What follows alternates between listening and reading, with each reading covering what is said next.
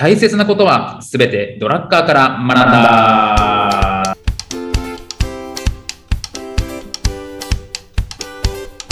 ということで、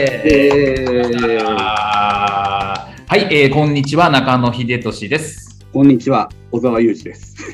この番組は公認会計士税理士でありながら企業に対して組織論のコンサルもしてしまうドラッカー大好きおじさんの小沢裕二と弁護士であり会社も経営しているにもかかわらずドラッカー素人おじさんの中野秀俊がドラッカーの言葉をヒントに経営組織論などをテーマに語り合う番組です。よろしくお願いいたします。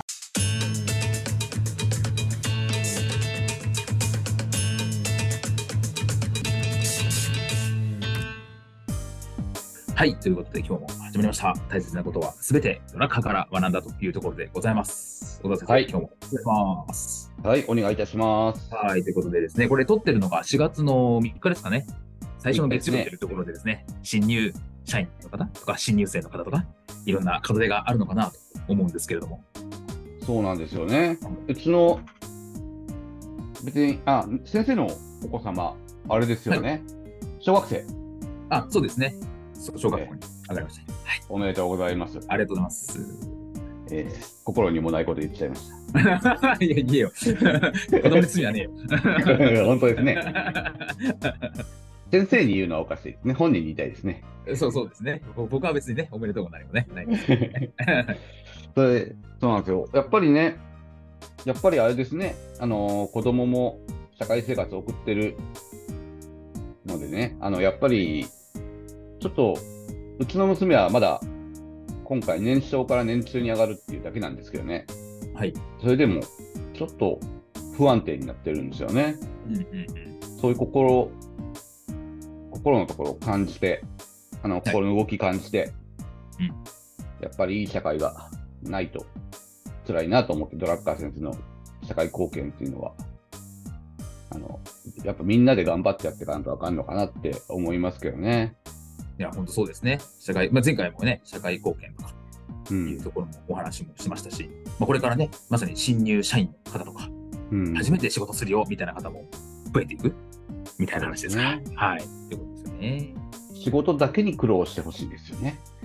仕事だけの、あ、なるほどね。なるほどね。えーそういう、なんか他のものが邪魔するような、他人が邪魔するとかそういうことはない社会がいいなと思いますけどね。そうですね。子供たちのためにもね。うんはいそういうことを思思いながら、あのーそうですね、前回のおさらいを少ししていこうと思うんですけれどもね。はい。今の子って、今の子たちはね、あはいのー僕らの時とは異なってね、みんな専門家にならなきゃいけない。はい。ええそういう専門マネージャーか、専門、本当の専門家になるか。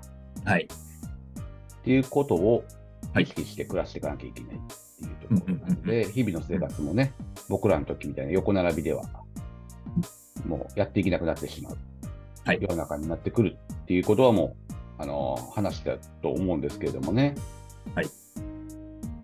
で、これからの、えーまた変わり方っていうのがそうやって完全に専門家と、えーマネージャー、ゼネラリストっていうんですかね、あの何でもできる人っていう、うんうんうんうん。うん、ああいう人はもう完璧なマネージャーを目指すような感じなんですかね。うん、なるほど。えーなのでもう、そういう社会、そういう会社ではそういった時代が来ますっていうことを話してましたね。うんうんうんで、専門家、じゃあ、どういうことなんだあのはい会社はどうなっていくんかっていうことですけどもね。うんえー会社を必要とするのはマネージャーだけですかっていう話なんですけれどもね。はい。専門家はもう専門家なんだからって言えるのかっていうと、そうでもないっていうところですね。うん。うんうんうん。先生、キョロキョロしてるけど大丈夫ですうん。大丈夫ですよ。か何を話してるのか分かんなくなる。いや、整理しつつ、大丈夫です、大丈夫です。えー専門家が組織を必要としてるっていうことも話しましたよね。うんうん。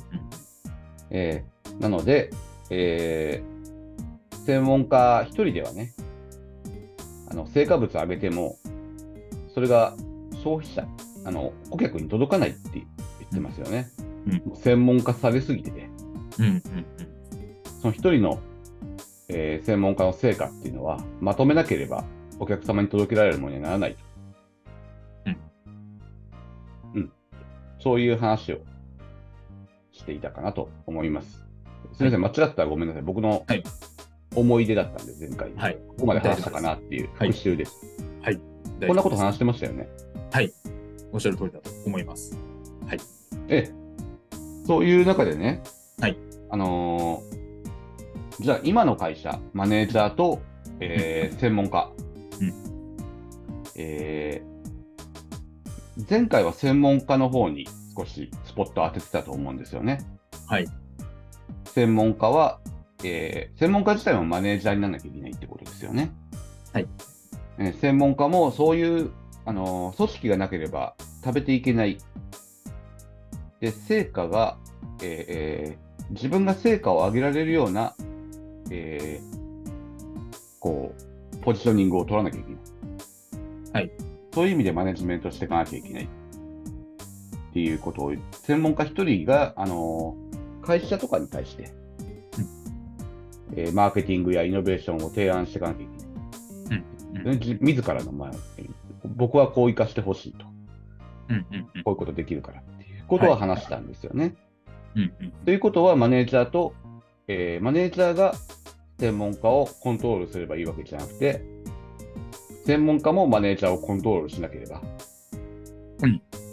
やっていけないから、結局マネージャーなんじゃないか。と、専門家は。うんうんうんうんある意味では。うん。でも、ドラッカーの、あの、ドラッカー先生のね、この本を解説するときは専門家とマネージャーに分けた方がいいので、うん。ここでいうマネージャーっていうのは、その、えー成果を集めて、うん。成果を上げていく人ってことですよね、あの会社として。の、うん。なるほど。えーそんなこと話してたと思うんですけどね、うんうんうん僕自身がもうちょっと難しくてついていけてないかもしれない。そうですね。まあ、ここ、かなり難しいところですよね。まあ、前回の、えーとエッセンシャル版のところでも言いましたけど、マネージャーのところ、マネージャーの勝負みたいなところがあって、まあ、少し入ったかなというところ。えーもう、各論に入ってってますよね、そうそうね。んじゃあ、ドラッカー先生はマネージャーっていうものをどう考えているのかっていうところうんですよね。そのイノベーションを起こして、えーマーケティングをする。これが両輪、マネジメントの両輪。うんで、えーあとはね、あの資産最適化して、うんえーきちんと、あのーお金も人も、えー物も 無駄なく丁寧にやっていかないと、うんえーイノベーション、マーケティング、きちんとできない。そのために利益が必要だって。骨格話してたんですけどもね。はいはい。じゃあこれを動かす人、人について話していかなきゃいけないんじゃないかなっていうところを、ね、あのー考えていた、考えているのがドラッカー先生ですね。うんうんうん。そこで納得しちゃいけないですよね。僕ら、じゃあどうすればいいっていうところに行き詰まってしまうんで。うんうんうん。っていうところです。これが、あの、えー雑談ですね。うん。なるほど。はい。えで、今日、今日はあれですかね。そうすると、えっ、と、前回の続きなので、第5章のところの22ってところですかね。マネージャーの仕事っていうところ。マネージャーの仕事ですね。うんええマネージャーの仕事。じゃあ、マネージャーっていうのはどういう役割を持っているのかってところから仕事を紐解いていかなきゃいけないのかなっていうところですからね。ええマネージャーの役割。まあ、当然にね、あのー大きく言えば、成果を上げさせなきゃいけないってことですね、会社に。責任の話もしましたよね。えー部下がしっかり仕事をするように組み立てる。これこれは単なるマネージャー、あ、これはマネージャーではないと。うんこれは上司ですと。あの組織に対して、えー成果を上げる責任を負っているんです。うんというのがマネージャー。この、えー責任を果たすためにどういう役割があるのか。うん、これ、マネージャーの役割。2つの役割のために活動しますと、ドラッカー先生は言ってますね。うん。今日ね、先生にどこ話すか伝えてないんですよ。うん。そうなんです。いつもね、あの、前日か前々日ぐらいには、これやりますよってことをお伝えいただいてるんですが、あ、今日ないな、忙しいんだろうな、てか忘れてんのかなってですね。いや、忘れてないですよ。先生をね、あのーマヌーサかけようかなと。久しぶりに来ましたよ、マヌーさん。マヌーサ。知ってますかね、若い人ね。あドラクエの呪文ですね。ドラクエを知ってるんじゃないですかね。え知ってるんですかね皆さん知ってますか？あの、ひよっちゃうですね。あのえーぴよぴよってなっちゃうね。霧がね、霧が見るという呪文ですね。幻惑倒幕させるみたいなやつですよね。うん。じゃあ、マネージャーの役割って何ですかってことですね。はい。機械的に言うとですね、100資源を投入したら、100より大きい成果を上げてください。うん。はそういうものを生み出してください。はい、はい。ええ。売ることに偏ってたら、そういう会社は作れないっていうのも、ドラッカー先生はずっと喋っていましたよね。あの、打つ手がなくなると。うん売ることに偏ってです。売ることに偏ってたら、まあ、すごくわかりやすい言葉で言うと、あの、値下げしかもうできなくなると。うんうん。うん。人だけ大切にすればいいわけじゃない。儲からなくなると。うんうん。社会貢献無視してもいけない。うん嫌でもやらなきゃいけない。うんうんやれるのは民間企業だけだから。うん。うんあの、民間企業の社会貢献っていうのは、あの、生活を豊かにする。うんこれは民間企業がやらなければいけない責任。なんでその責任があるのかっていうと、民間企業以外にそれをできる人はいないから。うんうん。だ投入した資源よりも大きなものを生み出す組織を作らなければいけない。うん組織作りですね。いい組織を作ってくださいっていうことですね。うんうん社会貢献もあって、人も大切にして、しっかりと売れる。うん。うん。それが今やるべき活動ということですね。うんうんそれで、えー、ドラッカーっていうのはね、体系的廃棄っていうのをね、メインに据えているので、うんえー、そこを考えなきゃいけないっていうのは2番目ですね。うんうんうんうん。すぐに必要なもの、将来に必要なもの、これを把握して、うまくやっていくこと。っていうことを言ってます。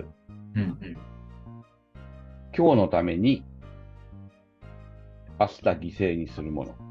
うんこれがすぐに必要なものの定義ですね。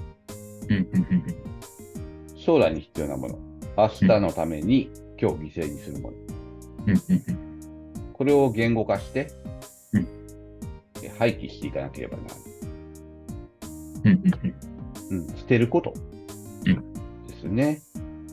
ドラッカーの言うことは、あのー明日のために何かするってことは今日なんか捨ててるわけですよ。うんうんうんうん今日のために何かするって言ったら明日をなんか捨ててるわけですよ。うんうんうんこのトレードオフをうまくやっていってくださいと。うんうんなるほど。はいはいはい。うん、そういう考え方ですよね。今日なんかやったら今日成果が上がるとかっていう前向きじゃなくて、うんうんドラッカーは今日なんかするってことは明日をなんか失ってますよね。だから、う絶対成果上げてくださいねっていう。おーなるほどね。だから今日今日が良ければいいというのもダメだし、明日が良ければいいというのもダメってことですよね。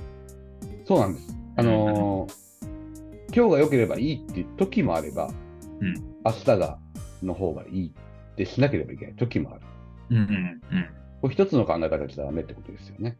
うんえーすぐ手を打たなければいけない時もあるし、えーもうちょっと長い目で見た方がいい時もある。うんうんうんこの二つを兼ね備えなければいけない。うんえーこの二つの役割を簡単に言うと、えーインプットよりもアウトプットを大きくしなきゃいけない。うんその中で、えーあと、今やるべきこと、明日やるべきこと、このあたりのやつを言語化して、きちんと説明できるようにしながら進めていかなきゃいそうですね。例えば芸能人を売り出すときも、こういう売り出し方があるのか僕素人なんでわかんないんですけど、今爆発的に売れてもう引退させた方がいいのっていう売り方と、この人は、えーあんまりこう、の爆発的に売れな売れない状態で、えー70歳まで仕事をした方が良くなりそうな人だみたいな分け方ですかね。はいはいはい。えーそういうことがあるんですね。先生、ここまで、あのーやっぱり今日はあのー即興やったんで、あのーしんどいかと思うんですけど、うんなんか、なんかこう言わなきゃいけないことってありますいや、でもまあ、ほ本当になんかそのと、その通りですよね。もうおっしゃる通りだなっていうのがあって、まさにそのインプットでアウトプットっていうところは意識しなきゃいけないし、これって意外となんか、特に会社の中に入ってると意識しないですよのかな、ちょっと思って、まあ、自分どどれだけインプットがあるのかってもなかなか意識しづらいし、それをアウトプットにする。まあ、アウトプットの手法もいろいろあると思うので、そこをじゃあ明確に決めなきゃいけないのかなっていうところ。うん。やっぱお金で判断するんですかね、こういうところは。そうですね。あとそのお金で判断できないもの、それは社会貢献とか、人満従業員の満足度とかをどうやって指標化するのかみたいなのは、ちょっとあるかなと思うんですよね。そうですよね。うん。そうですね。従業員、まあ、それも含めてですかね。あの、従業員が満足してれば成果は上がるだろっていう話ですかね。そこまで考えてるのかもしれないですし、うん、利益だけじゃダメだっていうとこなんですけど、まずね、入ってくるお金より、入れるお金よりも大きなお金が出てこなああ発生しなければ、企業は継続できないですからね。そうですね。そうですね。あとその長期と短期のところはままさにその通りというか、まあ、そこ難しいんだろうなっていうところですね。犠牲のところ、明日のために今日犠牲のところと、今日犠牲のために明日をっていうところについては、まあ、ただ長期、まあ、経営者としては長期的な視点うん、と短期的な視点みたいなのが大事なんですけど、やっぱ両立するのって難しいよねっていうのはありますよね。そうですよね。世の中のね、経営者様見てるとね、成功する方も成功しない方も、あの、そんなに差はないかもしれないと思いますよね。うんあの、ずっと短期ばっかり追いかけてて、しっかりと、あの、当たりを引き続けた人、長期を見て短期我慢できた人みたいな。あの、期待を受けてるっていうよりも、あの信念を持って粘り強くやった方の方が、あの、うまくいってるイメージがありますよね。そうですね。まあ、あとその、なんなんていうか、どっちかというよりも、どどっちもなんでしょうね。どっちもやと思います。ええなので、うんそこを2つ、ダブルエンジンじゃないですけど、なんかそうやって2つのエンジンをちゃんとやっといて、できょ今日は、今回は短期のところをちょっと吹かすかとか、今は長期を吹かすかみたいなところでこう切り替えるっていうところなのかなとは思いますよね。そうですね、2つの手を考えておかなきゃいけないですよね、常に。うん、そうそうですね。本当そうですね。特に会社なんて、まあ、なくなるじゃないですか。統計上から見ても、ほぼほぼ多くの会社がなくなるわけで、それだけ継続するのが難しいっていうところで、だから長期のことばっか見つけてると、あ直近の資金繰り大変だよねみたいな話になっちゃうと、だからそこのバランスなんだなとは思いますよね。そうですよね。先生の会社もね、短期ばっか見てたらね、潰れましたもんね。潰れました。ついに。報酬取りすぎて、代表報酬取りすぎて、そう。短期のね、報酬ばっか考えてたら、そうです、切な的に全部使ってね、そうです、そうです。疲れかんですよ、キャッシュが本当に。でもね、女の子たちはね、そこらの女の子たちはみんな儲かったんでね、そうですね、経済は社会を回っていく。経済はよくできてますね、本当ね。よくできてますね。そろそろそんな感じでお時間に。え、まだ今日、この今回話さなければいけないことは、まだ、あの、だからどういう仕事をするんだってところ喋ってないんですけど、大丈夫かな？それは続きにしますか？え、じゃあ次ね、あのーじゃあどうやってマネージャーは動くのか、はい、話していきたいと思います。はい、ということで今日もありがとうございました。はい、ありがとうございました。